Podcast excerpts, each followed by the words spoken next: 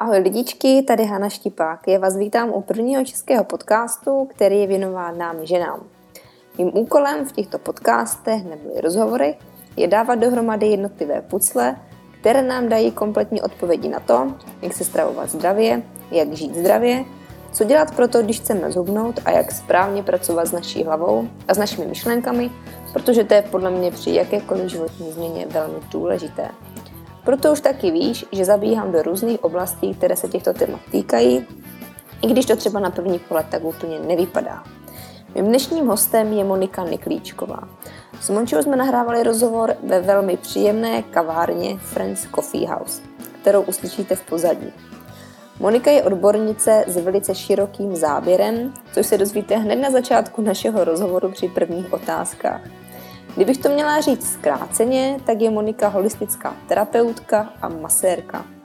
Pozvala jsem si ji, protože vím, že pracuje s lidmi, které trápí psychické problémy, traumata, dlouhotrvající stres, ale taky se hodně zaměřuje na těhotenství a porodnictví.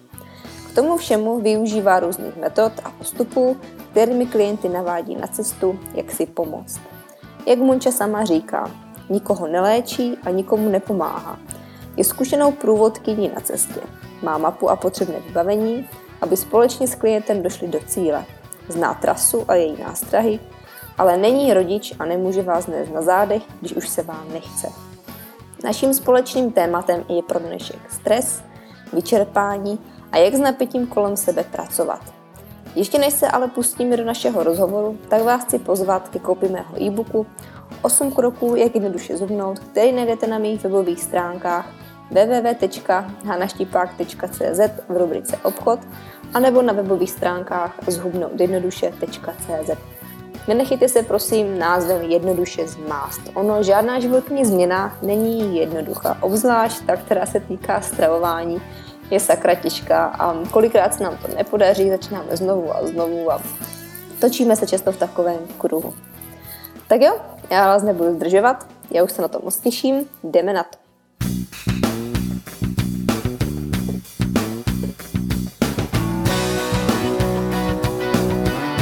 Dolů 22 kilo. Kdy se nevrhat do něčeho, jakože tak já začnu běhat a teď musím uběhnout 6 kilometrů a nesmím Bojovat sám se sebou, ne ani s tím okolím, ale sám se sebou.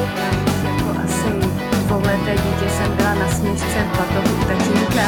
Vždycky se všichni ptají, jak k tomu člověk přišel. A jak to máš ty?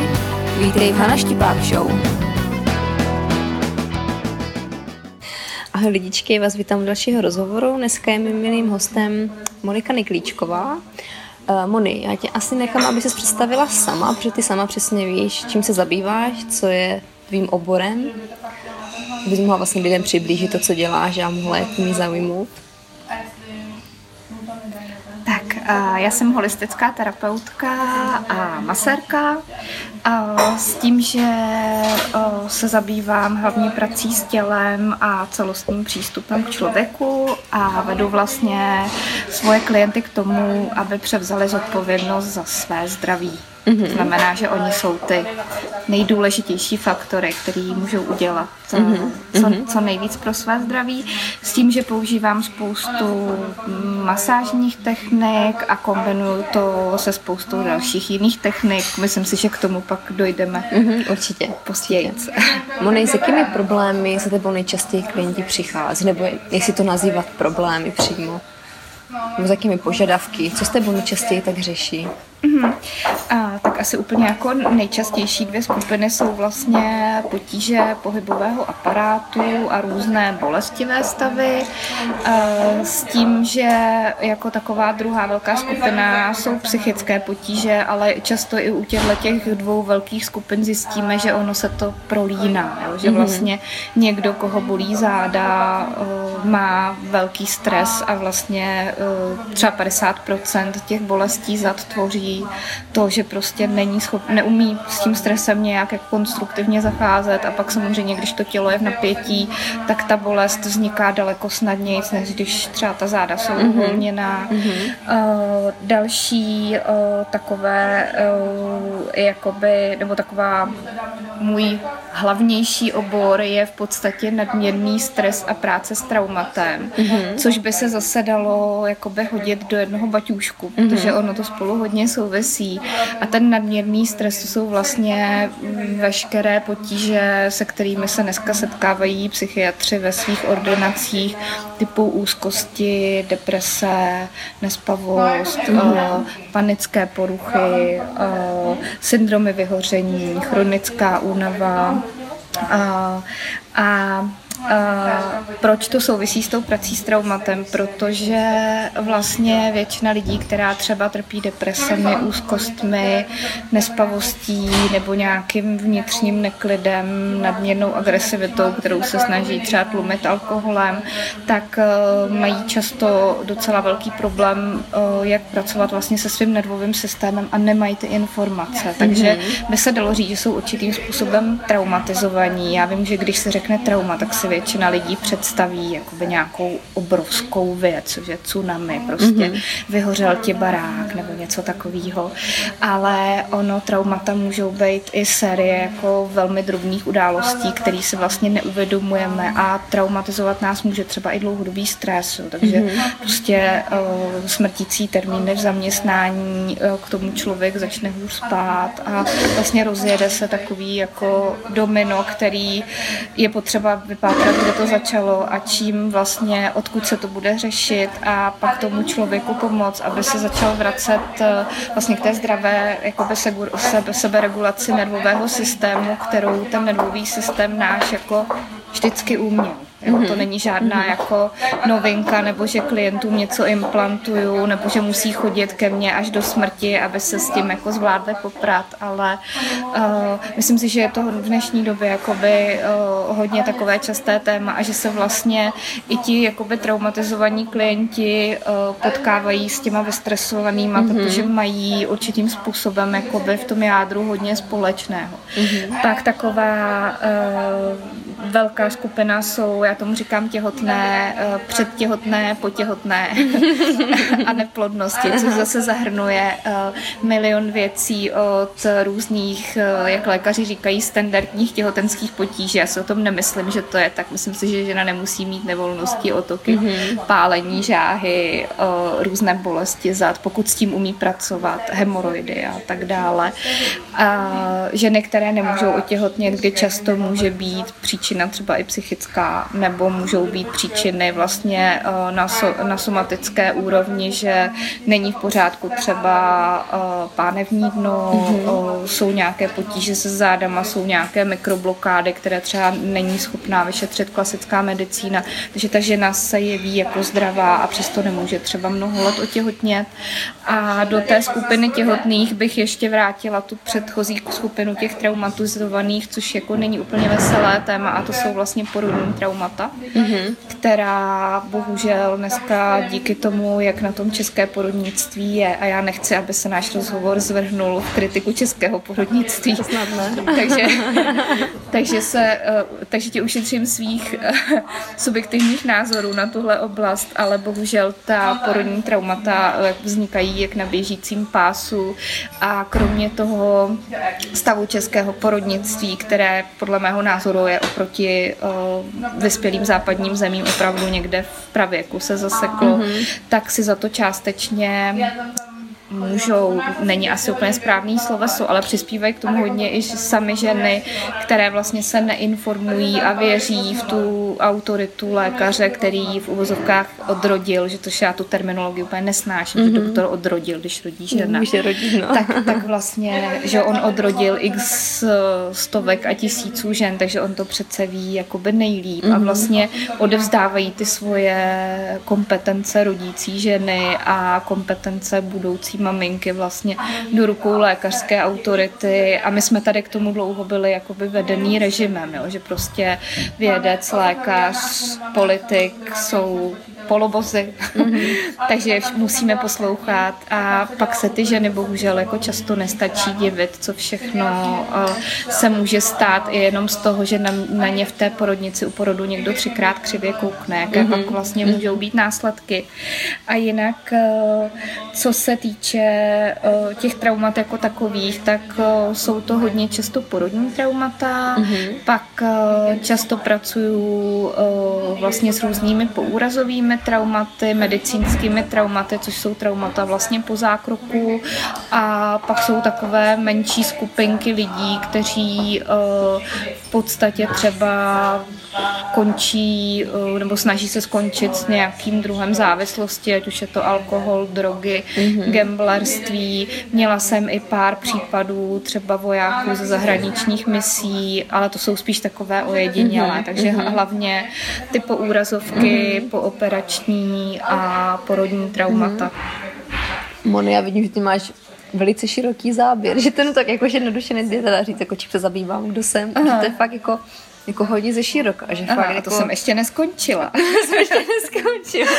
jo, tak pokračuj, Ještě je takové, takový, jako, nebo co dneska, že jo, lidi jakoby běžně řeší mm-hmm. a řeší to často a řeší to víc, než by jim bylo milý, tak uh, jsou to třeba potíže s imunitou, autoimunitní potíže, ženy, ginekologie, trávící potíže, kožní, mm-hmm. uh, spoustu dalších věcí. Jako určitě to není o tom, že bych někomu řekla, já s váma pracovat nebudu, ale spíš hledáme, když ten člověk přijde, tak uděláme nějakou komplexní diagnostiku a pohovor. Mě zajímá spoustu věcí, včetně životního stylu, stravovacích návyků a na základě toho z toho vlastně eh, vypadnou nějaká moje doporučení, včetně i toho, že když vidím, že třeba tomu člověku by něco prospělo, co já nedělám a mělo by to daleko větší efekt, tak určitě i posílám třeba ke klientům. Mm-hmm, mm-hmm.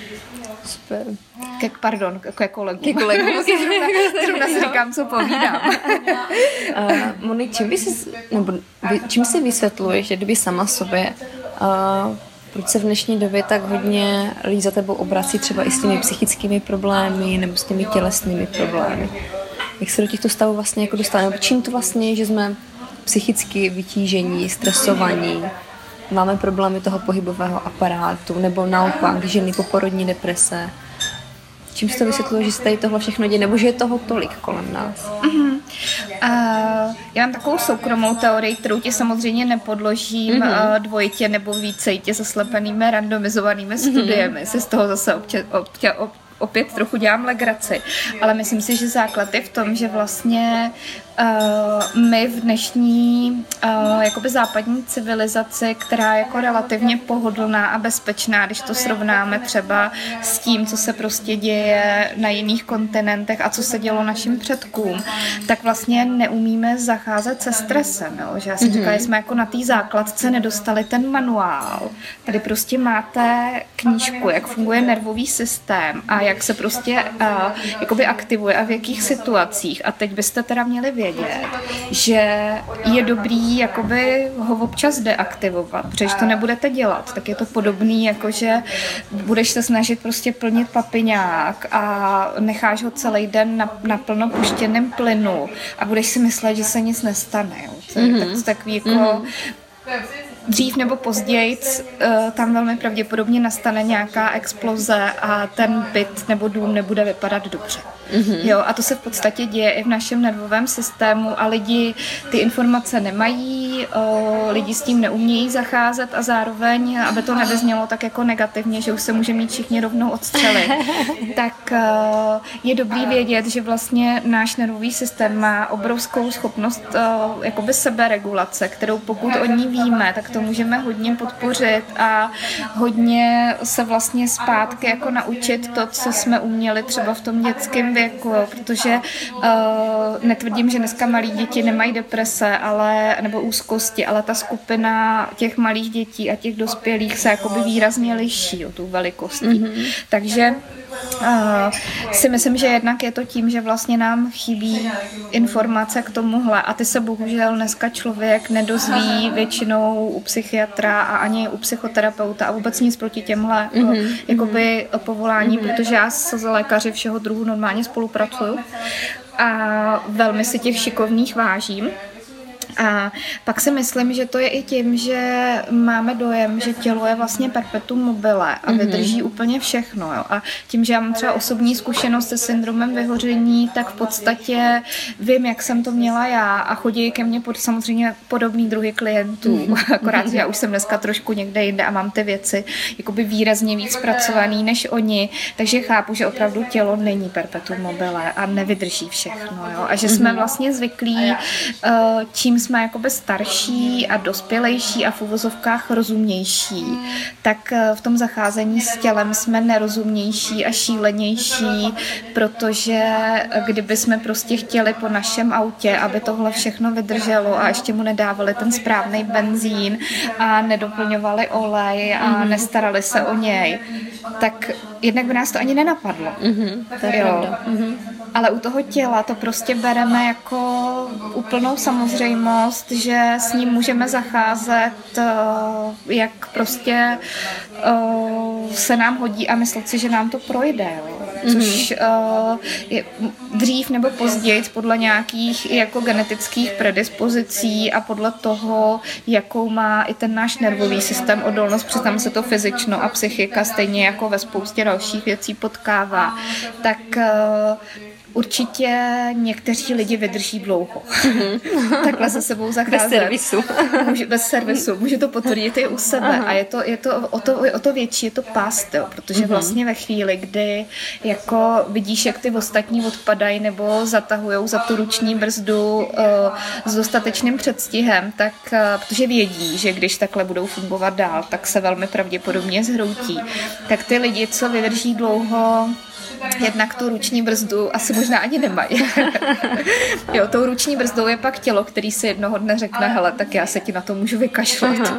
Teď se tady prostě zhroutím a ty se s tím nějak jako porad, jo. Ale já opravdu neznám nikoho, kdo, a samozřejmě neznám všechny lidi na světě, jo, ale kdo jako by se sebou zachází uh, běžným způsobem člověka západní civilizace a dřív nebo později se to, to někde jako nepraskne, jo, že? A, a to může být, já nevím, vyhřezlá plotínka, ten člověk se nemusí jakoby psychicky zhroutit, jo, ale to tělo prostě eh, má nějaký slabý místa a těma to jakoby vyletí ven a ten člověk najednou jako musí se o sebe prostě začít starat, ať se mu to líbí nebo ne, ať prostě musí, má platit hypotéku, ať má termíny, ať má super práci, tak mu to vlastně jako to, tyhle ty faktory už pak nejsou to, kvůli čemu se prostě ráno vykopeš z té postele i přes tu šílenou únavu, protože když prostě seš třeba po operaci páteře, tak se hold z té postele nějakou dobu jako mm-hmm. nevykopeš a pak se ještě kopeš nějakou dobu velmi těžko. Mm-hmm. Jako mm-hmm. s velkou námahou mm-hmm. a pak samozřejmě ty lidi si říkají, že já blbec.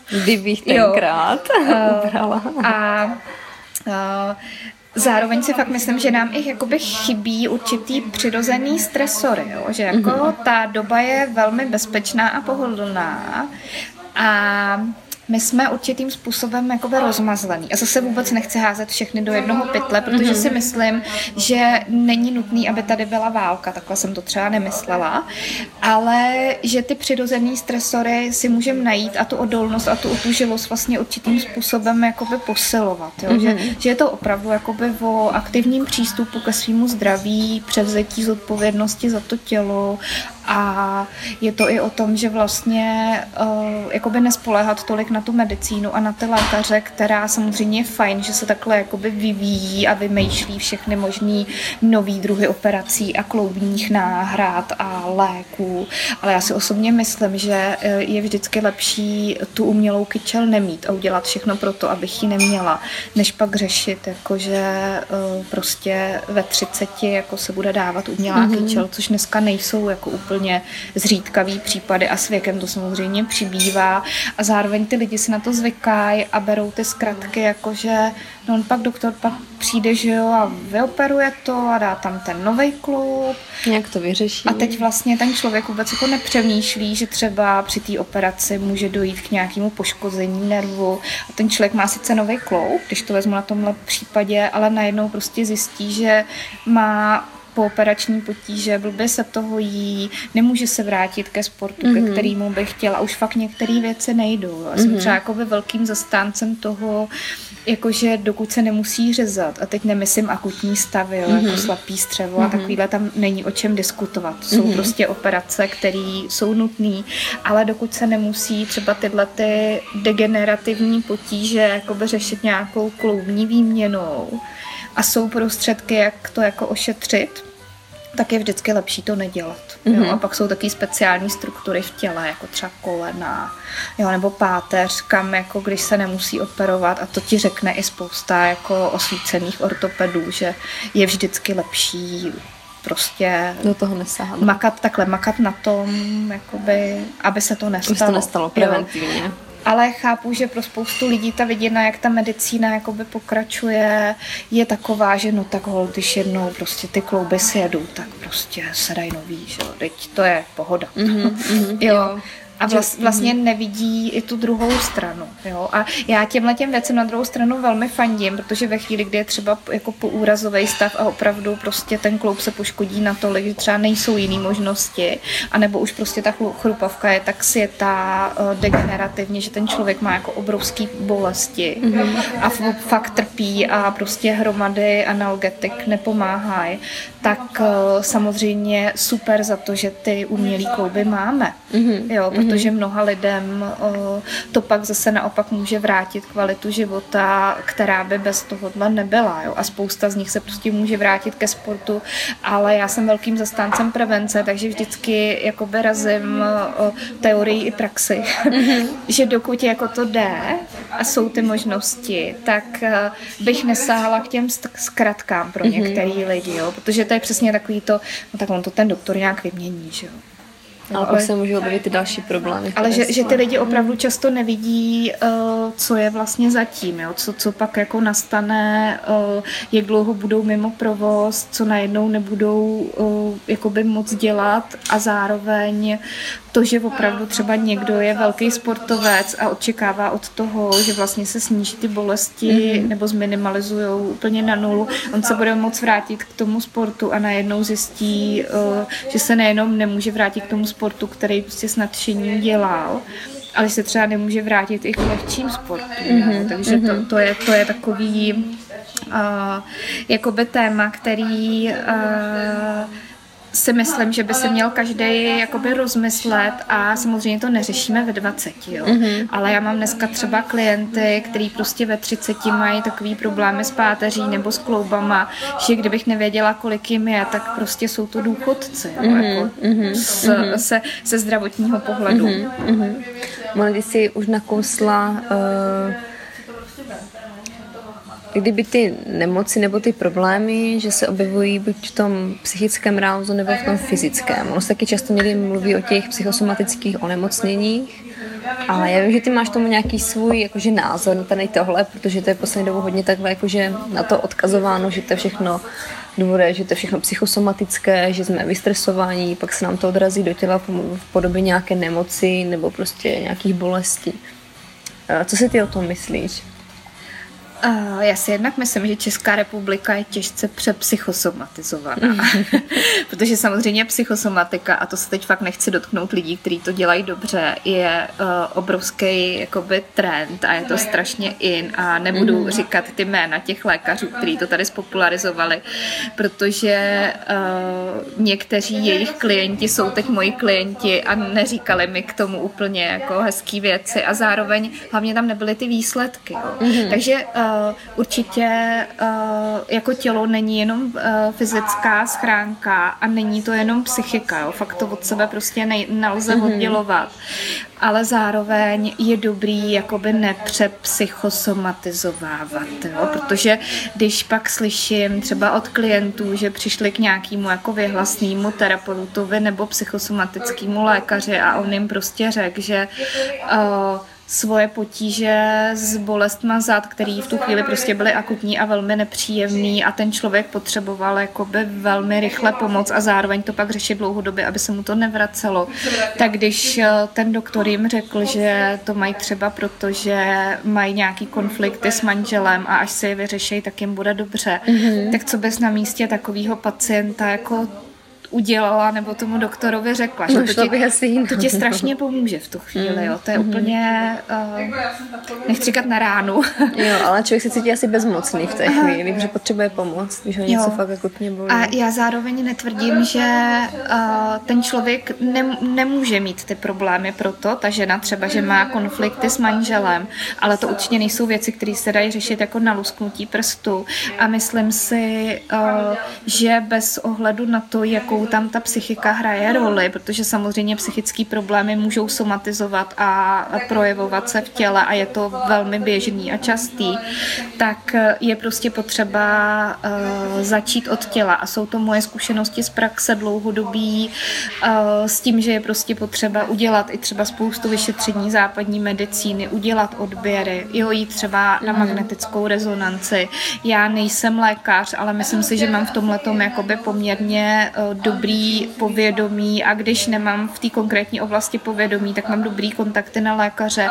Takže já jsem třeba často ta první, která klientovi řekne, víte, já si myslím, že by se třeba měla vyšetřit štítná žláza, měly by se udělat ty a ty testy a zároveň uh, ten doktor, ke kterému uh, vás posílám, vám ještě řekne, co všechno je potřeba udělat, protože vám tady jakoby nevysmáhnu, nejsem biochemik, mm-hmm. nejsem prostě uh, člověk, který se tím jako zabývá do hloubky, že vám neřeknu, co přesně by bylo potřeba udělat, ale doporučuji, řekněte mu tyhle věci a on na základě toho uh, jakoby posoudí, který odběry, který vyšetření je potřeba udělat uh, různý. Pak, že samozřejmě gastroskopie, kolonoskopie, uh, vždycky říkám klientům, pokud tam jsou nějaké podezření, vůbec bych se tomu nebránila, respektive bych to doporučila a to opravdu nejsem jakoby příznivcem zase převyšetřování za mhm, každou mhm. cenu, ale často chodí lidi, kteří si doktoři předávají jako horký brambor. Neví, co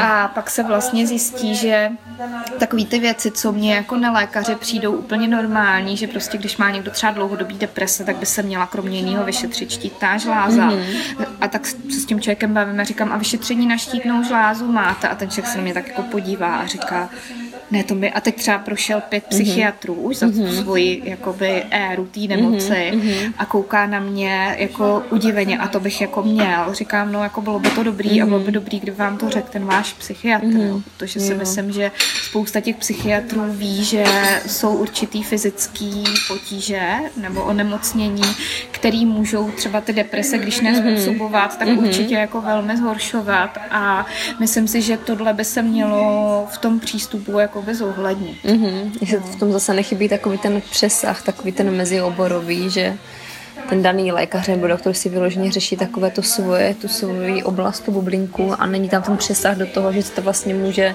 odkazovat úplně na něco jiného, že protože jasně, někdo může mít psychický problém nějaký, ale každý může mít tu příčinu úplně v něčem jiném, úplně. Uh-huh.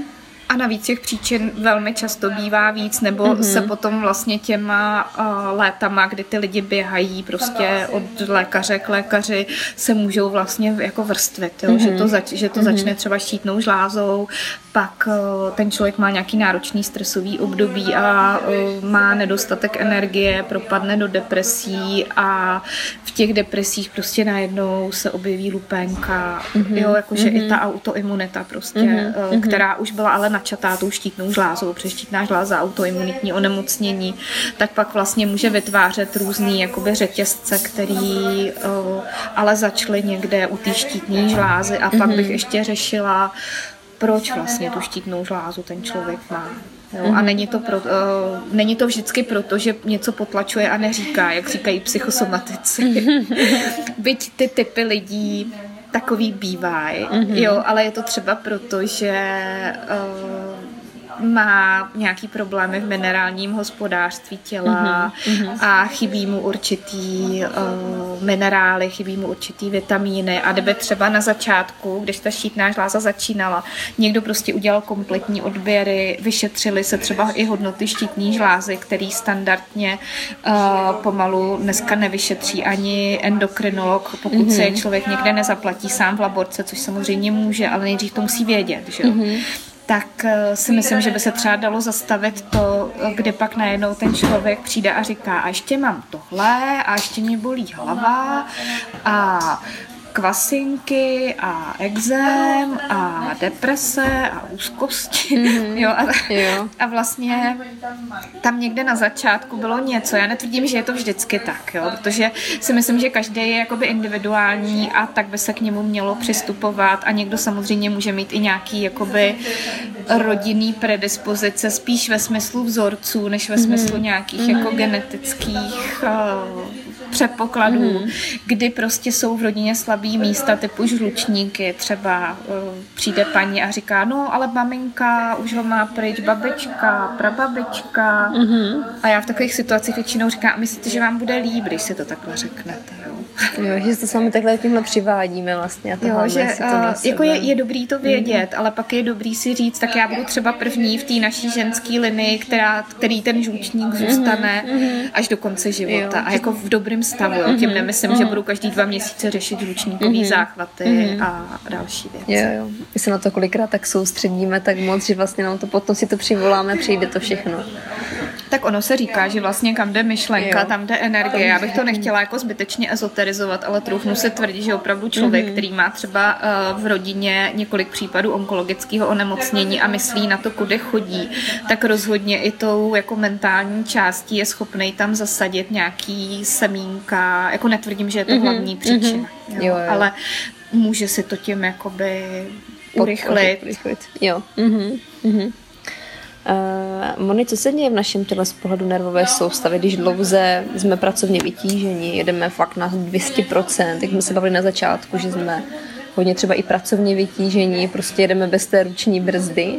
Jak dlouho tělo je kdyby schopné tohle vydržet, nebo jak to v tom těle funguje z té nervové soustavy z tohoto pohledu? Já si myslím, že některé těla vydrží hodně. Mm-hmm. I z vlastní zkušenosti. Což bych ale řekla, bohužel vydrží mm-hmm. hodně, protože pak samozřejmě, když se z toho člověk hrabe, tak to trvá uh, mnohem díl, než u těch lidí, kteří tu ruční bezdu mají.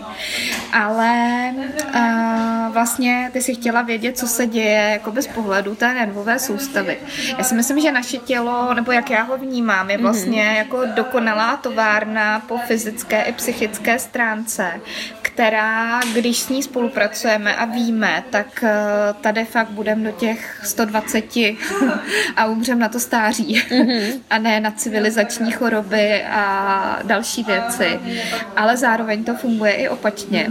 A co se týče nervové soustavy, tak vlastně a mozku, tak my jsme ohromně pišní vlastně na ten náš jakoby neokortex, na tu vlastně šedou kůru mozkovou, na to, co, na to největší, co máme v té mm-hmm, hlavě, mm-hmm. co se stará o tu naši inteligenci, logické uvažování, ale zároveň kromě dalších částí mozku je tam i takovej, já bych to možná nazvala jako malý hajzlík, který, a omlouvám se za výrazivo, který kterého vlastně je to nejstarší část našeho mozku. Je to takzvaný plazí eh, nebo reptilní mozek, nebo mm-hmm. se mu taky říká mozkový kmen.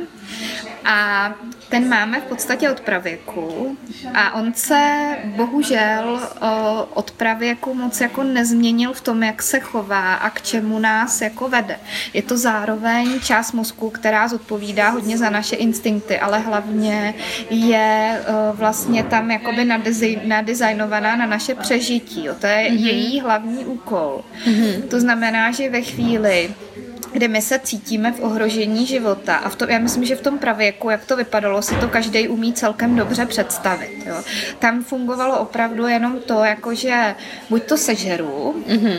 a budu nějakou dobu mít plný bříško, nebo celá ta tlupa nebo to sežere mě a jiný možnosti moc jako neexistovaly, jo? že vlastně uh, ten pračlověk jakoby i z evolučního hlediska vlastně se musel starat, aby měl dost jídla a starat se o tu svý jakoby bazální bezpečí, jo? protože byli různí predátoři, kteří byli mnohem větší než on a v té době vlastně eh, ten plazí mozek měl jakoby velmi důležitou úlohu jako chránit ten náš život a on funguje tak, že má vlastně, pokud my se cítíme ohrožení na životě a je jedno, že ty pravěký kulisy zmizely, mm-hmm.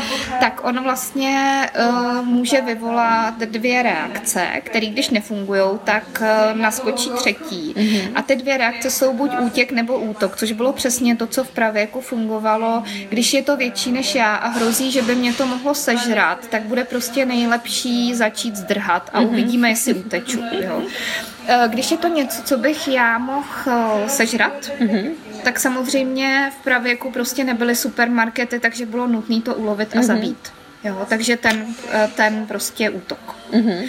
A pokud se třeba objevil predátor, větší než ten pračlověk a uh, plazí mozek bleskově vyhodnotil, že proti tomuhle teda útočit fakt nemá smysl, protože to prostě nepřeperu. Uh, a nasadil tam uh, ten modus útěk, tak eh, pokud se tomu pro člověku nepovedlo utíct, mm-hmm. tak vlastně nastupuje ten třetí stupeň a to je to zmrznutí nebo kolaps, jo? což mm-hmm. třeba dneska, když se by si sledovala zvířata ve volné přírodě, tak oni na to výborně fungují, protože jsou třeba určitý malinký zvířátka mm-hmm. jako vačice, který když eh, je něco napadne, nějaký predátor, tak jako oni nemají šanci s tím bojovat nemají šanci tomu utíct, protože mm-hmm. mají malý krátký nožičky a oni vlastně mají uh, jakoby sebezáchranný systém, který jim opravdu chrání život, že uh, upadnou do jakéhosi kolapsu a stáhnou dýchání, mm-hmm. stáhnou vlastně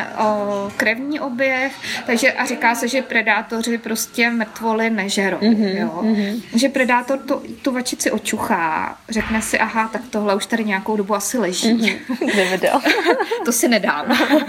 Chci něco čerstvého. Jo. A ta vačice vlastně potom udělá to, že uh, nějakou dobu je v tomhle bazálním stavu a pak se vlastně z něho začne probouzet, začne se tak jako různě třást a dokončí vlastně tu stresovou reakci toho kolapsu. Mm-hmm. Jo. Mhm. A kdyby my, my lidi jsme věděli, že ten plazí mozek máme a že se ve stresových situacích, což opravdu nemusí být, uh, běží na mě Tyrannosaurus mm-hmm. rex. Jako, mm-hmm. To mm-hmm. dneska je velmi nepravděpodobný. Nebude, no, ani v parku. Přesně se nerozběhne.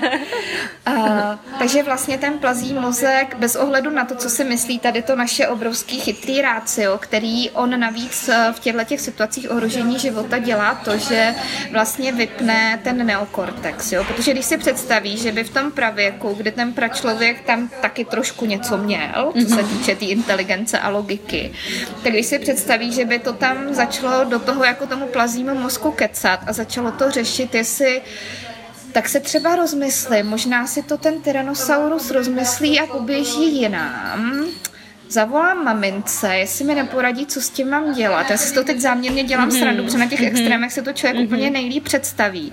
Tak by bylo v tu ránu po něm, jo? Mm-hmm. protože pokud opravdu jde o takhle, takovýhle ohrožení života, tak se ten plazí mozek, navíc on to opravdu umí. On se rozhoduje v tisícinách vteřiny a naprosto přesně vyhodnotí, jestli jsme schopní utíkat, bojovat a když nejde ani jedno, tak prostě skolabujeme, mm-hmm. zmrzneme, je to i bezvědomí, jo? když mm-hmm. třeba máme nějaký veliký zranění uh, po nehodě, mm-hmm. tak ve chvíli, kdy už uh, jakoby ta bolest je tak extrémní, že by vlastně nás úplně paralizovala, tak prostě to tělo upadne do bezvědomí, aby jsme to nemuseli naplno vnímat. Je to určitý mm-hmm. i ochranný vlastně mm-hmm. mechanismus. Mm-hmm. A ten plazí mozek dělá to, že ten neokortex opravdu jako vypíná, aby mu do toho nekecal. Mm-hmm. Jo, takže mm-hmm pak ani není možný eh, v nějakých situacích ohrožení života typu přepadení, autonehoda přemýšlet, že já jsem to měl udělat jinak, protože ten plazí mozek zareagoval úplně spolehlivě, přesně tak, na co ten člověk v tu chvíli mm-hmm. měl. Mm-hmm. A s tím, že my nevíme, že tohle tam takhle funguje. Mm-hmm. Dneska nejsme v pravěku.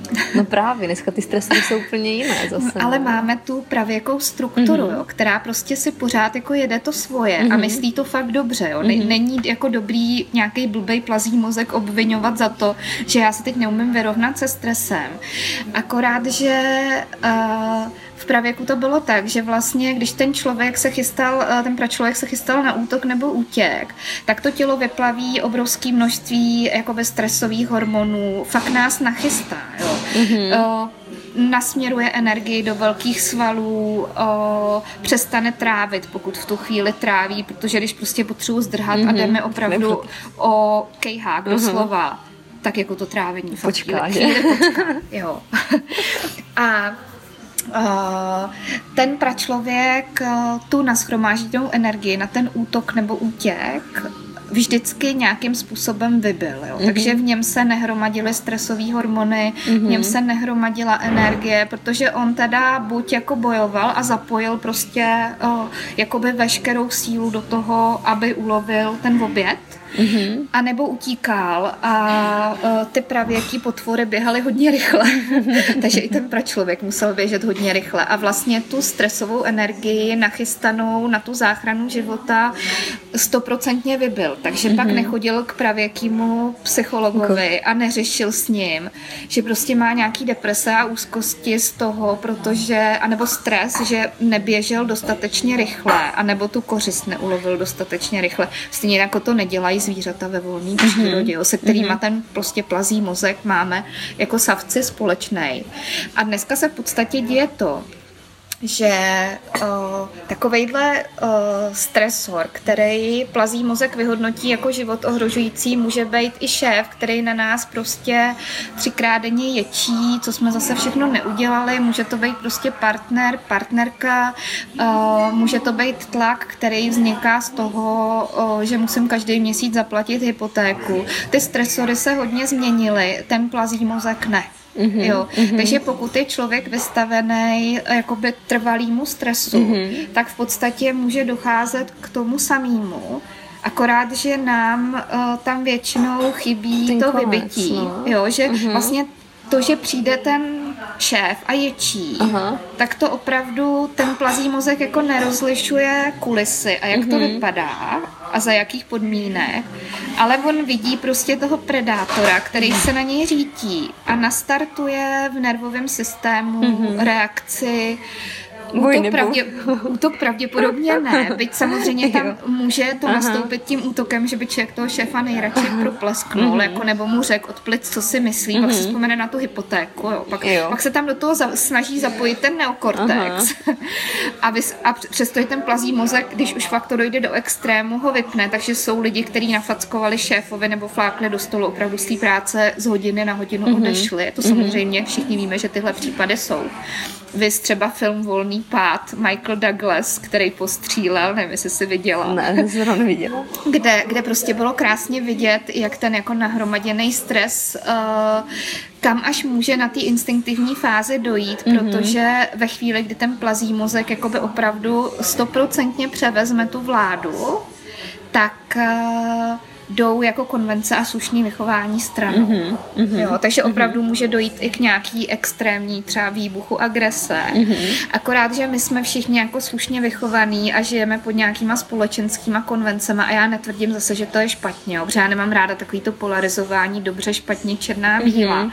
Takže většina z nás si prostě jako snaží, že jo, si tu práci udržet, uh, mít z čeho platit tu hypotéku, uh, nenastaví si vůči tomu šéfovi ty hranice, protože i to, i to by v některých případech šlo, jo. A to už mm-hmm. je mhm. zase třeba snaha mm-hmm. trošku jako o ten útok, jo, že já si jo. vlastně jako postavím za sebe a obhájím mm-hmm. si mhm. ten svůj prostor mm-hmm. a to, že třeba on, on je prostě totální cholerik a ječí na všechny, ale já si to nemusím úplně nechat líbit. Mm-hmm. Jo. Většina lidí si to líbit nechá, a nastartuje se tam ta reakce toho ze začátku možná útoku, což samozřejmě neuděláme mm-hmm, většina. Mm-hmm. Potom toho útěku, ten člověk si toho absolutně není vědomý, kromě toho, že prostě cítí, jak se to v něm třeba všechno vaří, mm-hmm, jak se chystá mm-hmm, ten útok. Mm-hmm. A nebo pak prostě si říká, že jste na to nejradši vykašlal ale chybí tam to vybití. Mm-hmm. Jo, to znamená, mm-hmm. že veškerá ta nahromaděná energie, která, uh, ta hromada těch stresových hormonů, to, že prostě do velkých svalů uh, se uh, nachystá prostě mm-hmm. energie, aby mm-hmm. jsme mohli bojovat nebo utíkat, to tam všechno zůstane. Mm-hmm. V menší výhodě jsou lidi, kteří třeba chodí pravidelně sportovat, že to se sebe s nějakým způsobem vybijou, ale stejně vždycky malinká část v tom nervovém systému zůstane. A vlastně se to představ tak, že když se to takhle děje opakovaně, tak vlastně jí tam je čím dál víc a víc. A ona tam pak, jakoby, dalo by se říct, straší a vytváří různý uh, somatický a psychosomatický problémy. Takže v uvozovkách jako najednou člověk, který uh, byl, já nevím, třeba do 30 jako naprosto bez psychických mm-hmm. potíží, začne mít různý jako tenze, začne se mu třeba dělat špatně v autě, začne prostě v určitých situacích vyrážet studený pot, jo, teď prostě mm-hmm. úplně cítí, jak mu buší srdce, mm-hmm. jo, a začnou různý potíže, který, eh, když pak člověk si vezme nějakou i lehce odbornou knihu, třeba o depresích, úzkostech, tak vlastně zjistí, že má to samé, co měli všichni, mm-hmm. když to mhm. začínalo. Mm-hmm. Jo. Ten člověk si samozřejmě nejdřív myslí, že se mu děje něco fyzického, mm-hmm. že oběhne všechny doktory, když už se mu to jako nezdá a brání mu to třeba v dojíždění do práce a tak dále. Mm-hmm. Ty všichni doktoři mu postupně řeknou, že mu nic není že má možná nějaký psychický problémy a že by to měl řešit s psychiatrem, což mm-hmm. většina lidí, která třeba nemá v rodině nějakou, uh, nějaký psychický problémy, třeba mm-hmm. u rodičů, jak se vyděsí a řekne mm-hmm. si, že oni rozhodně blázni nejsou. A když eh, to nějakým způsobem jako nepokračuje intenzivně dál, tak to jsou schopní jako zahrabat pod koberec, mm-hmm. dělat, že to není a to tam samozřejmě hezky hněje a s tím šéfem se prostě potkáváme jo. a pak se to samozřejmě nějakým způsobem projeví v podstatě v podobě toho papiňáku, který v nervovém systému, který, myslím si, že to spousta lidí i tuhle informaci jako víš, se dělí na sympatikus a parasympatikus a ten sympatikus je ta akční část našeho mm-hmm. nervového systému, která zařídí i to, že ráno vstanem z postele, jo. Před by nenaskočil, tak, tak tam ležíme, ležíme ještě kolem. a parasympatikus je, sympatikus je vlastně jedu, řeším, makám, plánuju a parasympatikus je odpočívám, trávím, relaxuju, medituju, je to ale i spánek, jo, je to takový to teď jsem prostě odvedl velký projekt a teď pojedu na dovolenou mm-hmm. a tam si, tam budu aktivně nebo pasivně odpočívat. Jo? A tyhle ty části nervového systému by ideálně měly být jako spolu v nějaký mm-hmm. jako harmonii. Přes, dá se to vlastně představit jako vlny, jo? že vlastně mm-hmm. sympatikus naskočí, jde nahoru ale nemůže jít nahoru furt, mm-hmm. že by to bylo podobné, jako když pouštíš prout eh, v, by, v bytě, kde ti několikrát vypadly pojistky, tak prostě jako nejde být furt sympatiku. Mm-hmm. My se o to v dnešní době jako velmi snažíme a kam to vede, to jsou pak všechny ty úzkosti, mm-hmm. deprese, nespavost a tak. A je dobrý, aby ty složky byly vyvážené. Jo? A když se tohle neděje, tak to zároveň spolu s tou nahromaděnou energií jako velmi přispívá k tomu, že se pak objeví různé potíže, protože většina lidí má dneska extrémně přepálený sympatikus, mm-hmm. Uh, parasympatikus, tak za ním tak jako chudák kulhá, jako taková uh, prostě... Já jsem tady taky. No, ne, jako, já bych taky jako potřebovala nějaký prostor. Hlásím se o slovo. A zároveň my jsme hodně, jakoby, nebo ta západní společnost je orientovaná na ten výkon, je vlastně jako velmi prosympatická. Prosympatická. A já se vrátím k tomu, jak jsem říkala, jsme nedostali žádný jako návod vlastně, mm-hmm. jak s tím tělem a nervovým mm-hmm. systémem zacházet. Tak to je totiž přesně ono, že jako vůbec není špatně, že jedem a jsme výkonní, ale mělo by to mít jakoby nějakou rovnováhu. Mm-hmm. Jo? Mm-hmm. Stejně jako nemůžeš pouštět prostě do toho elektrického obvodu ten proud pořád a čekat, že když po 15. ta pojistka vylítne, tak po 16. ti ten barák neschoří. Mm-hmm, jo, to jasný. je prostě opravdu jako, v tom si jako většina lidí si tohle to dovede představit jako velmi dobře, mm-hmm. ale nějak jako překvapivě u těch těl jim tyhle ty věci nedochází. Mm-hmm. A zároveň je dobrý vědět, že vlastně ten nervový systém je od malička vlastně už v podstatě od narození vybavený jakoby velmi silnou a schopnou schopností samoregulace. Mm-hmm. Jo, takže on spoustu věcí je schopný, i přesto, že ten sympatikus pětkrát denně vyletí nahoru, před ten šéf už zase řve, tak on je schopný to zase jako zdeaktivovat, vybalancovat a vrátit se zpátky i k tomu parasympatiku a vrátit se prostě zpátky do normálu. Jo. Takže mm-hmm. my máme obrovský jako samoléčivý schopnosti, ale tím, že o nich nevíme, tak prostě jednoho dne i ten sympatikus a parasympatikus a celý nervový systém a hlavně plazí mozek toho mají plný zuby. Mm-hmm. A pak dochází prostě k různým zhroucením. Nejde to takhle dělat do nekonečna. Jo, jo? Takže jo, my bychom jo. ty informace měli mít a i jako aktivně s tím spolupracovat.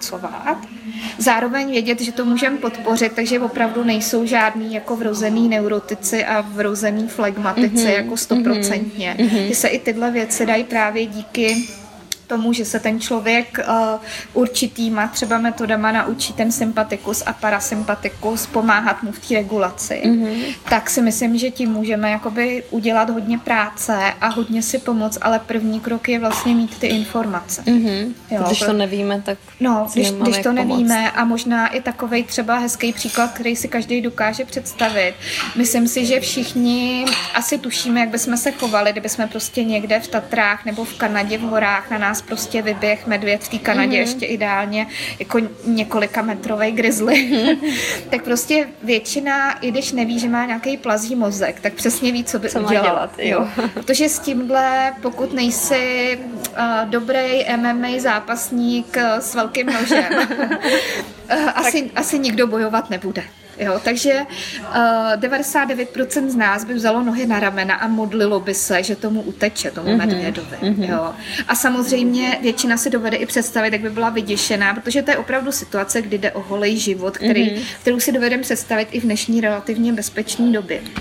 A právě tím, co se vlastně děje v tom nervovém systému z hlediska sympatiku, parasympatiku, útoku, útěku a toho, že se tam ta energie hromadí, mm-hmm. tak uh, v podstatě uh, lidi, kteří mají pak třeba úzkosti, uh, deprese, nespavost a další mhm. věci, mm-hmm. tak třeba konkrétně zrovna, když vezmu příklad úzkostí, nebo nějakých panických atak. Mm-hmm. Jo. Mhm. Třeba v té panické atace ten náš nervový systém toho medvěda potkává třeba 15krát denně, mm-hmm. akorát, že on tam není.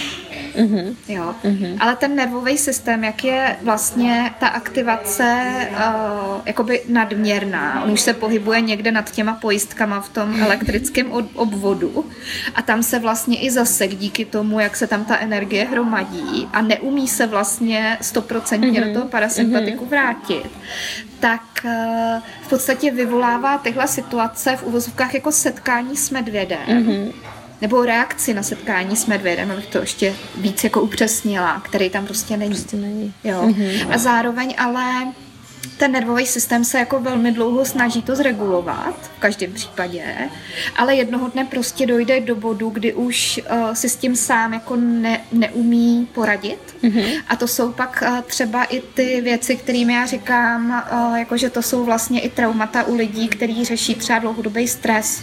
Mm-hmm. Jo. Jo. Jo.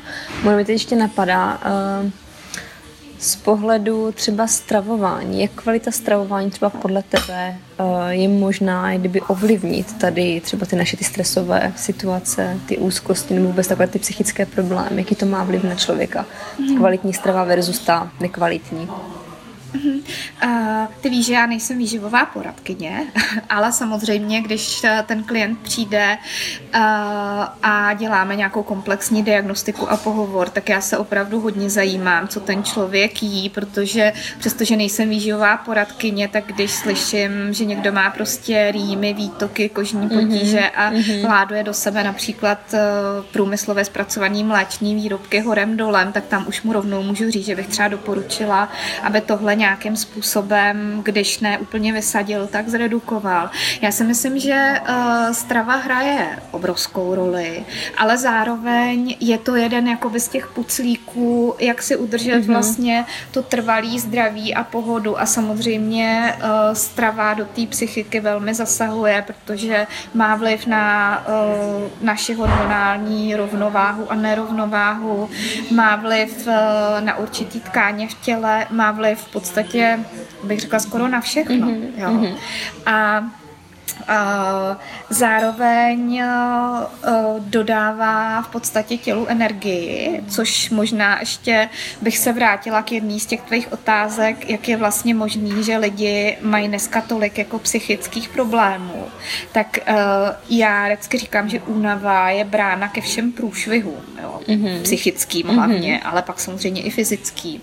A vidím hodně u lidí, kteří řeší psychické problémy, že oni jedou vlastně dlouhodobě je na nějakém bazálu, na který si, myslím jako energetickým, ano. na mhm. kterým oni si zvykli, jo, protože uh, vlastně člověk je schop, takový, který hodně vydrží, ten obzvlášť, mm-hmm. to je jako speciální ještě kategorie, ale lidi jsou schopní v rámci placení hypoték, udržení si určitý práce a dalších faktorů, který si umějí racionálně vysvětlit a ještě tam nenastupuje plně ke slovu ten plazí mozek, tak vlastně jsou schopní vydržet strašně moc. Takže uh, nějakých 80-90% populace má dneska totálně nízkou hladinu energie, ale tím, mm-hmm. že v tom žijou třeba 10, 15, 20 let, tak si na to tak zvykli, že dokud se to tělo jako fakt nesloží, tak jim vlastně přijde normální, že jako na tomhle fungují. A to jídlo je určitá složka, která nám tu energii může buď dodávat, když je kvalitní. A nebo jíme takový jídlo, kdy v podstatě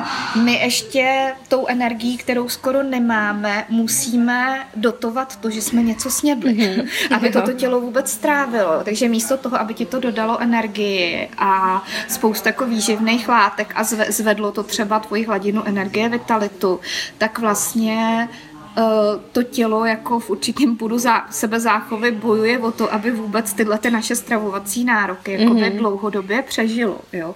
A jinak eh, mně prostě přijde jídlo jako hodně důležitá složka a zase, mm-hmm. zase bych mm-hmm. mu mhm. nepřikládala bych mu úplně přehnaný význam, což možná ty tím, že se výživou zabýváš jako daleko víc, vidíš uh, ve svém oboru a příbuzných oborech, že se pak prostě uh, jakoby adorujou různý různý výživový směry, mm-hmm. ale já vždycky říkám, že je dobrý vzít něco, co funguje plošně hodně lidem, to, tak, tak to třeba mám já i s mhm. technikama, mm-hmm. se kterými pracuju, mm-hmm. protože mě prostě nezajímá, že mě a dalšímu člověku něco pomohlo, i třeba nějaký stravovací režimy, mm-hmm. ale mě zajímá, že to třeba pomohlo sto lidem, nebo tisíci lidem, nebo několika tisícovkám lidí, protože to se počítá mhm. prostě. Mm-hmm. Jo. jo, tak je ale pravděpodobné, že to potom může pomoci ostatním. Je pravděpodobnost, říkáš to mm-hmm. moc mhm. dobře, protože samozřejmě pak je tady ještě každý jeden individuální člověk, člověk mm-hmm. a to, že prostě x tisícům lidí vyhovuje třeba paleo, neznamená, že tomu jednomu člověku to bude vyhovovat mm-hmm, taky a mm-hmm. pak to neznamená, že je prostě úplně špatný a není s ním něco v pořádku, ale je dobrý zohlednit jako by milion dalších faktorů. A jinak, co se týče vlastně stravy, tak uh, já zastávám názor, že bychom opravdu jako se měli snažit tí základní potraviny z kvalitních ověřených zdrojů. Mm-hmm. Uh, nejsem vegetarián, nejsem vegan, mám hodně blízko ke stravování typu paleo, nízko sacharidový a podobné směry, mm-hmm. a protože tam opravdu v posledních letech fakt vidím výsledky a vidím výsledky i u velkých zdravotních problémů, ale mm-hmm. zase bych neřekla, všichni šmáhem teď ano, musí jíst paleo, paleo, protože je to prostě jakoby zachrání, mm-hmm. jo, mm-hmm. ale mám třeba i výborné zkušenosti vlastně z VUL 30, když jsem doporučila mm-hmm. klientům, že opravdu se zlepšilo spousta zdravotních potíží a já obecně nejenom ve stravě vedu klienty k tomu, že jim můžu dát nějaké doporučení, ale oni jsou vlastně ten faktor, který uh, si udělá tu osobní zkušenost a já nejsem pámbu mm-hmm. a přestože mám nějaký plošní zkušenosti a dneska už téměř 15 let praxe, tak prostě nevím všechno. Jo, a to, že si někdo něco vyzkouší, tomu prostě nikdo nevezme. Mm-hmm. Jo. Mhm. Takže prostě já můžu někomu tři hodiny básnit o tom, jak vůl 30 je úžasný. Pak prostě přijde nějaký můj známý a řekne, že je to holokaust. a to nikdo neskouší. jo, ale uh, ten člověk by si měl udělat jakoby osobní zkušenost jo, vlastně a ne třeba mm-hmm. něco odmítat mm-hmm. nebo slepě mm-hmm. přijímat mm-hmm. na základě toho, že to teď prostě zrov, zrovna jakoby, jako dělají všichni. Jo. A uh, co určitě si myslím, že nikomu v dnešní době neuškodí, jsou opravdu ty základní potraviny, vyhnout se průmyslově zpracovaným potravinám a většině lidí bych doporučila vyhnout se lepku, uh, vyhnout se jednoduchým cukrům hlavně a vyhnout se i kasy proteinu z kravského mlíka mm-hmm. a tím mhm. myslím prostě tomu, co, čemu se dneska říká mlíko. Už úplně vidím, jak se mě někteří lidi z nízkosacharidové skupiny odebírají z přátel.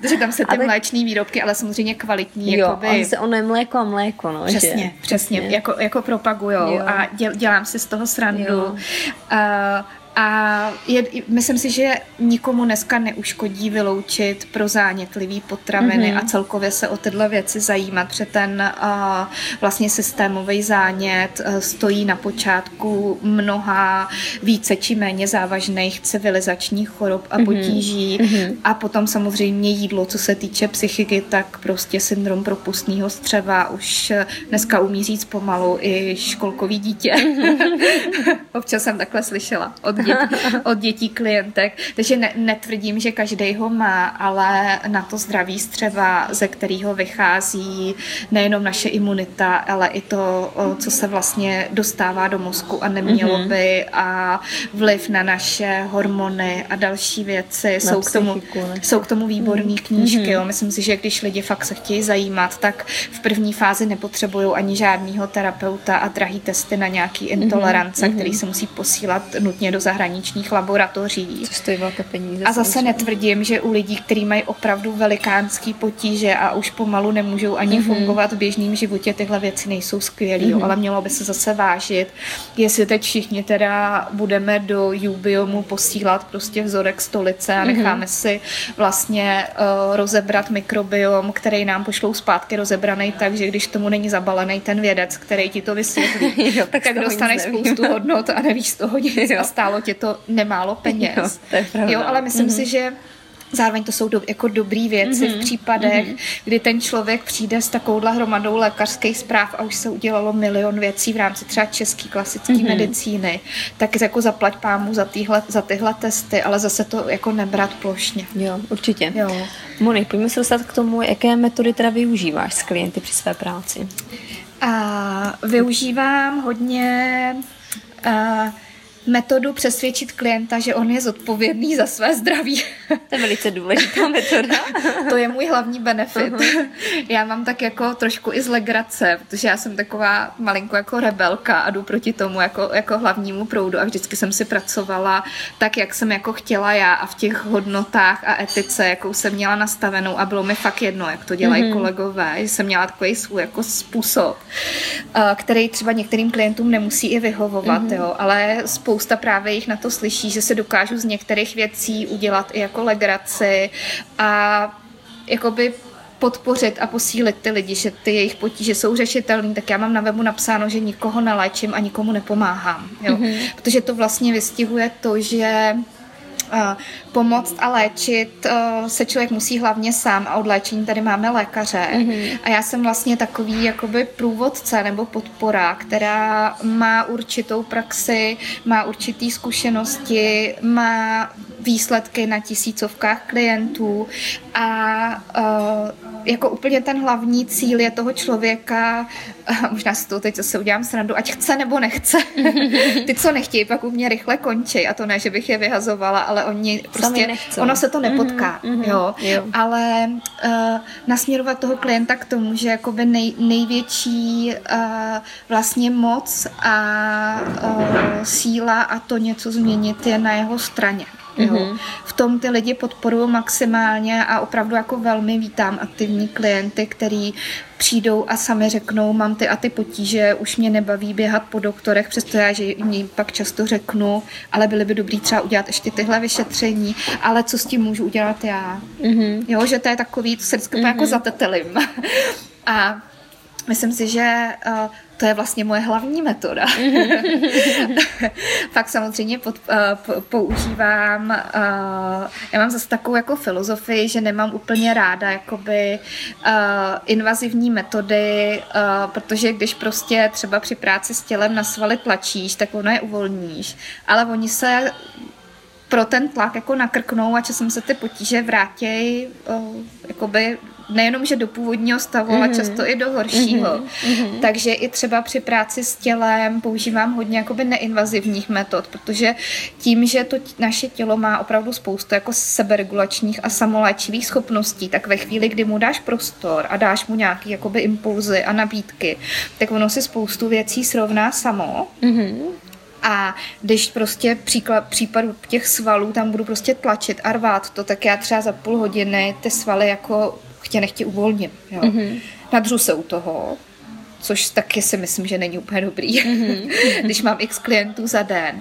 A zároveň vím, co ten sval za pár dnů nebo týdnů udělá. Jo? On mm-hmm. se prostě vrátí jakoby tam, kde byl a takhle ten člověk ke mně může chodit dalších deset let, může ke mně chodit do smrti, což já úplně nechci, protože jsem hodně ctižádostivá a chci výsledky. Mm-hmm. Takže se samozřejmě snažím ty klienty a tu práci směrovat k tomu, aby ke mně fakt jako nechodili do smrti a aby dělali něco sami, jo, protože mm-hmm. tím můžou tu uh, rychlost té práce posunout do úplně jako jiných kvalit mm-hmm. a zároveň si tím fakt i uvědoměj, že oni nejsou prostě vydaný na pospas těm zdravotním potížím mm-hmm. a Uh, když se vrátím k těm metodám, jsem to tak zase hezky rozvětlila, uh, tak v podstatě uh, hodně používám uh, shiatsu masáže, což jsou vlastně takové techniky práce s tělem, které vychází hodně z čínské medicíny, ale propojují spoustu jakoby dalších věcí. Hodně používám kraniosakrální terapii, kdyby si prosím tě ničem, něčemu mm-hmm. nerozuměla nebo mm-hmm. měla pocit, mm-hmm. že je potřeba to nějak vysvětlit, jako i pro posluch posluchače, tak mě klidně zastav. No, nebo je můžeme odkazat vyložit na tvé stránky, protože tam, tam najdou všechny informace, jo, přesně. Jo, tam si můžou přečíst jakože vyloženě o těch Protože bychom se zase dostali asi hodně daleko, kdybychom rozebírali asi každou. Hlavně metodu. myslím i zbytečně jako no, do hloubky. Jo, jo, jo, jo.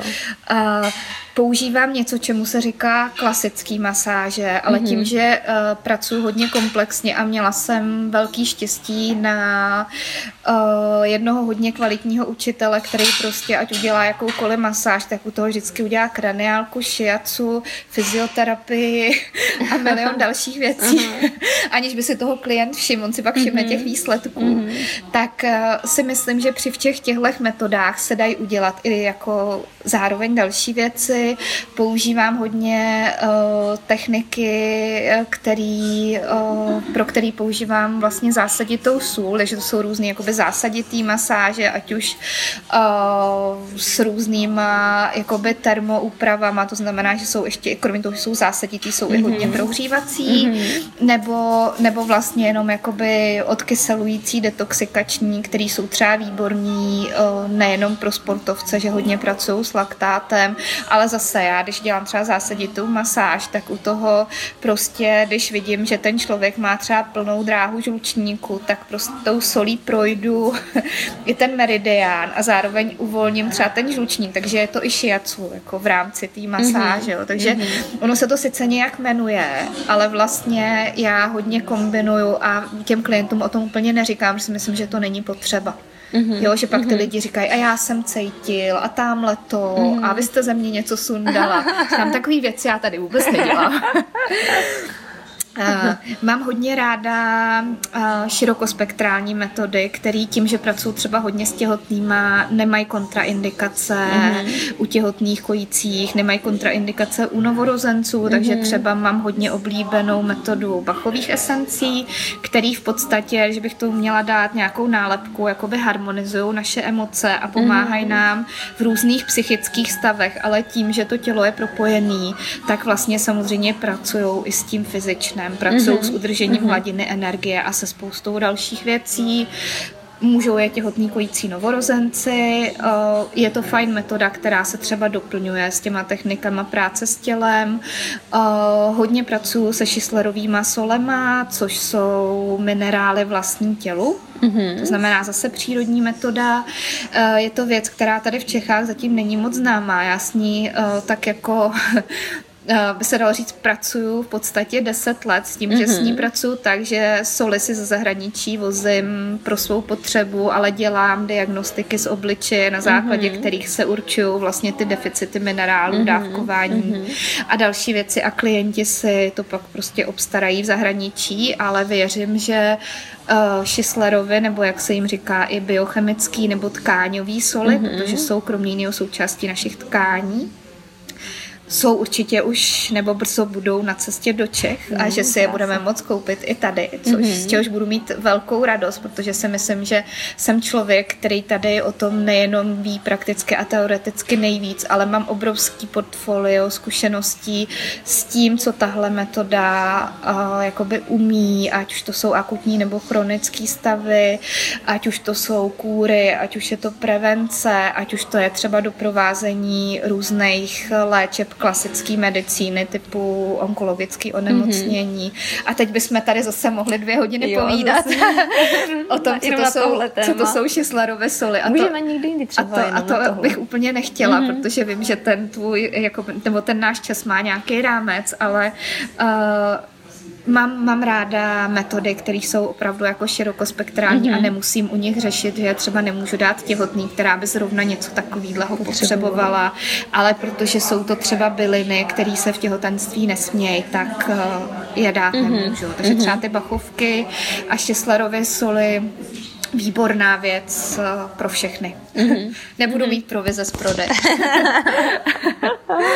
u, u dovozců a výrobců. Uh, pak dělám různé konzultace, uh, že třeba klient zavolá a řekne, že má ty a ty potíže a že vlastně neví, co by se na to jakoby dalo dát a v tom případě mu doporučím, ať prostě přijde na pohovor a diagnostiku mm-hmm. a že uvidíme, uh, co z toho jakoby vypadne jako ta nejvhodnější metoda a hodně kombinuju. Mm-hmm. Jo, mm-hmm. že lidi často třeba chtějí přijít na šiacu a uh, uděláme pohovor diagnostiku šiacu a teď najednou z toho vyplyne, že vlastně uh, to tělo není zdaleka takový problém jako psychika, respektive psychikou mm-hmm. to začalo, mm-hmm. takže pak třeba doporučím bachovky, uh, doporučím nějaký další mm-hmm. věci mm-hmm. a uh, záměrně říkám doporučím, protože já vždycky klientům říkám, všechno to jsou doporučení, jak s tím jako naložíte vy, je úplně na vás a můžete prostě odsaď odejít, může vám to takhle projít průchodákem z jednoho ucha do druhého a můžete si myslet něco o zadní části těla a že jsem úplně blbá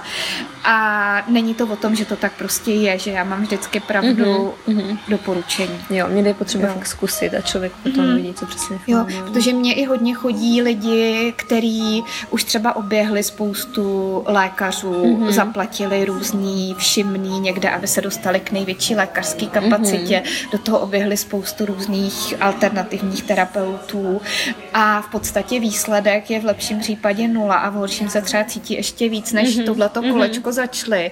A já potom samozřejmě chápu, jak obrovská je ta bezmoc a vlastně ta nedůvěra jakoby v to, že by jim ještě mohlo něco pomoct. Mm-hmm. Já jsem tohle zažila třeba při tom syndromu vyhoření, kdy jsem měla vlastně silný úzkosti a deprese a nepomáhalo mi v podstatě v určitý fázi vůbec nic a fakt jsem myslela, že skončím někde v nějakém cvokhausu.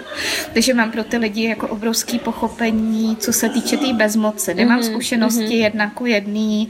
Eh, každý, kdo třeba měl úzkosti, má trošku jiný projevy, ale rozumím té bezmoci a tomu zoufalství, který je zatím, ale to se týká i fyzických mm-hmm. nemocí. Jo, že mm-hmm. prostě člověk, který má nějaký zdravotní potíže, který mu narušují běžné fungování, výrazně nebo méně výrazně mu snižují kvalitu života, tak je prostě většinou jako zoufalej, bezmocný, ubitej mm-hmm. a mhm. totálně spruzený a otrávený z toho, že zase někde nechal nějaký prachy a nic to, a nic to neudělalo, mm-hmm. i mhm. přesto, že 20 kamarádek říkali, říkalo a na mm-hmm. internetu psali, jaká no. je to kapacita. Mm-hmm. Takže tomuhle z tomu jako hodně rozumím. Mm-hmm. Jo. A snažím se i, byť to sloveso snažit se nemám ráda, protože ve mně to vyvolává nějakou jako, jako nadměrný úsilí. Mm-hmm. Takže uh, nemám ráda mus, mus, muset a snažit se. tak uh, se snažím uh, šít těm lidem uh, jakoby to doprovázení na míru třeba i jejich peněžence. Jo? Mm-hmm. Že když vidím, že jsou věci, které si opravdu teďka můžou ušetřit, přesto i oni přiš, že přišli s tím, že oni chtějí to šiacu, mm-hmm.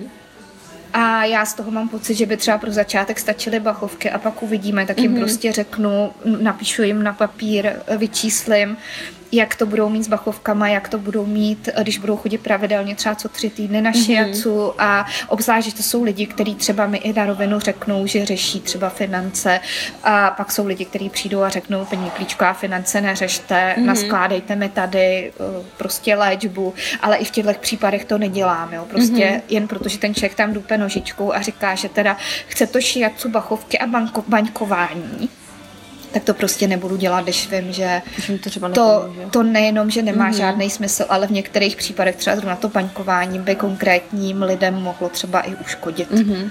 Jo, mhm. takže jo. jako opravdu šiju individuální uh, terapii, léčbu, plně mi ty slova, přístup, přístup mm. jakoby tomu člověku na míru, ale zároveň ho tak jako postrkuju. Musím říct, že některý musím tak jako malinko do toho zadku kopat, obrazně řečeno. ale oni pak chodí a říkají se jako nechali kopat rádi, když pak jo, jsou ty výsledky. Jo. Uh, tak je vlastně zároveň stejně směřuju paralelně s tou mojí mm-hmm, prací k tomu, mm-hmm. co oni můžou udělat doma, jak oni můžou změnit jídelníček, jak uh, ošetřit některé další věci věci mm-hmm. a co by měli dělat, aby si ten stav toho zdraví udrželi co nejdíl. Mm-hmm. Super, Mon, já ti moc děkuju. Já si myslím, že bychom mohli povídat ještě hodiny a hodiny na jednotlivé témata zvlášť, což můžeme samozřejmě někdy v budoucnu. Protože všechny ty témata jsou zajímavé a jsou prostě určitě v téhle době přínosné pro lidi hodně. Protože to pořád řeší a pořád je to aktuální všechno. A ti moc krát děkuju a doufám, že se ještě sejdeme určitě pro nějaký další rozhovor. Já taky děkuju a věřím, že to bude aspoň nějakým způsobem přínosný. Děkuji ti, že jsi doposlechla můj podcast a našla si tak sama chvilku pro sebe. Ještě než mi utečeš, tak prosím nezapomeň dát odběr tohoto podcastu na iTunes, pokud jsi jablíčkář, kde budu taky ráda a moc vděčná za tvoji recenzi, která mi pomůže dostat se výš v posluchatelnosti. Taky můžeš přihlásit odběr tohoto podcastu na SoundCloud, pokud jsi androďák, a nebo tyhle podcasty můžeš poslouchat na YouTube, kde mě najdeš jako Hana Štipák. Pro odběr a poslech přes iTunes a SoundCloud vyhledávej tenhle podcast pod jménem Hana Štipák Show. Naštiv taky mé stránky www.hanaštipák.cz kde se s tebou dělím o nejrůznější články, tipy, triky, mé postřehy. Nezapomeň se zde přihlásit taky k odběru mých pravidelných informací formou e-mailu, který přijde do tvé schránky, kde se s tebou dělím taky o mé osobní věci, které jen tak všude nezdílím s ostatními. Naštiv taky můj YouTube kanál, kde mě najdeš pod jménem Hana Štipák a nezapomeň tento kanál odebírat, aby ti neunikly nová videa, tipy, jak na to a nejrůznější mé povídačky. Chci se se mnou setkat osobně a pomoct s hubnutím? Napiš mi na hanaštipák.cz Já ti děkuji ještě jednou, podcastu zdar a těším se na tebe příště.